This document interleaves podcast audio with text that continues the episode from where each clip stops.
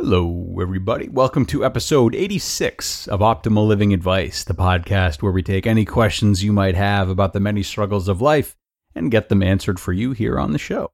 I am your host, certified life coach Greg Audino. Glad to have you here today, folks.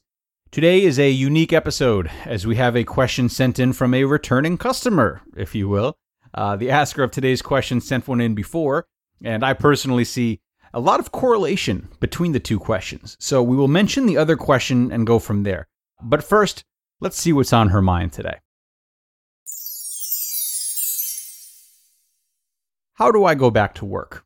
I've started loving quarantine, and we are supposed to go back full time next week. I'm convincing my boss to wait an extra couple of weeks until after my birthday, but I still am having too much of a good time having such leniency in my schedule. Okay, there we have it. Very valid question that I think a lot of us are going to be asking ourselves in the coming days, weeks, months, who knows. So, as I said, I think it's worth it to pull some context clues from the question you last sent in and work with them while exploring this issue. Uh, the last question was from episode 26, and the first half of it, the first half of that question, was pretty relative to this question, and it goes as follows I am in a field that is very demanding when it comes to time commitment. The worst part is that I love it and get a lot of fulfillment out of it. That means I don't have very much time for anything else. Usually, just part of my weekends is what I have free. I've made a list of things I would like to prioritize, such as spending more time outdoors, being physically active, and spending time with friends and family. Okay, so two things to keep in mind then. A, you are going back to work that you love and get fulfillment out of. And B, after this quarantine, you now have a much better idea as to how good life is when you have a chance to run free with all the other things you wanted to incorporate into your schedule aside from work. The evidence of that alone, of how good you now know it feels to prioritize the things you want to prioritize, will make you more compelled to make time for these things when you go back to work, which is good news. So, because you know how good it feels to take part in these things, the less time you're likely to allow yourself for more useless ways of spending your precious free time. In other words, you're now more likely to trim the fat and spend all your time more meaningfully. But, just to cover our bases, uh, let's take this to the extreme. Maybe, maybe that time at home has been so good that the dread in going back to work comes from such a deep place that you're actually questioning whether or not you should take a different job entirely that allows you to be at home more.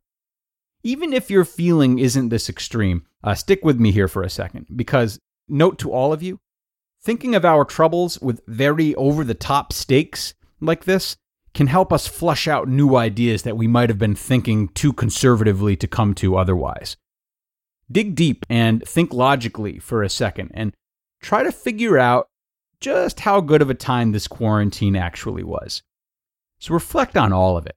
And then truly ask yourself if it's a life you'd enjoy living forever, if it's really sustainable and fulfilling long term. Create a very clear vision of what quarantine life would be like forever and pay attention to the good parts of it. This is a tough question because it's only been two months, which is a sample size that is better than what you'd normally get, but still not as telling as if you were living in quarantine for, say, nine months or a year.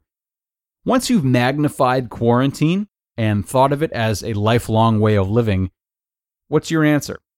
Would or would you not always want to live this way?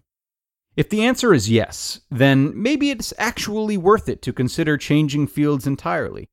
If your life as a whole has been that much better during quarantine and you feel like you can make it work financially in a new field, then why not change it? Don't let the identity of your past be so strong that it keeps you from making changes rooted in truthfully better circumstances under which to live. If the answer is no, however, then these feelings you're having are probably mostly just the kid in you that has enjoyed an extended vacation. And you'll be happier to get back to work than you think, and the transition will be smoother than you think. Now, that's not to say you can't pull from the image of not returning to work, though, the image of a lifelong quarantine. Maybe you can ask for more time working from home now, I'm sure a ton of businesses will be doing that anyway after seeing how cost effective it is to work as much as possible through Zoom meetings and how much happier people are to be at home. If you've liked the extra time with pets, maybe you talk to your boss about bringing pets to work from time to time or something like that. Just because you're returning to work as you've known it doesn't mean that there aren't ways to at least try to change it based on the things you've now come to realize are really good for your mental health. At the end of the day, you know, the formula is pretty simple. It's hard to live with, but simple nonetheless. Unless the long term realities of life in quarantine legitimately outweigh the long term realities of life at your current job, you're going to go back to work. And assuming that's the case, it doesn't mean you can't take altered versions of quarantine life with you into going back to the office. And you personally will be better off than others because you like your job, right? That's a blessing. So don't forget that. You said in your question that you started loving quarantine.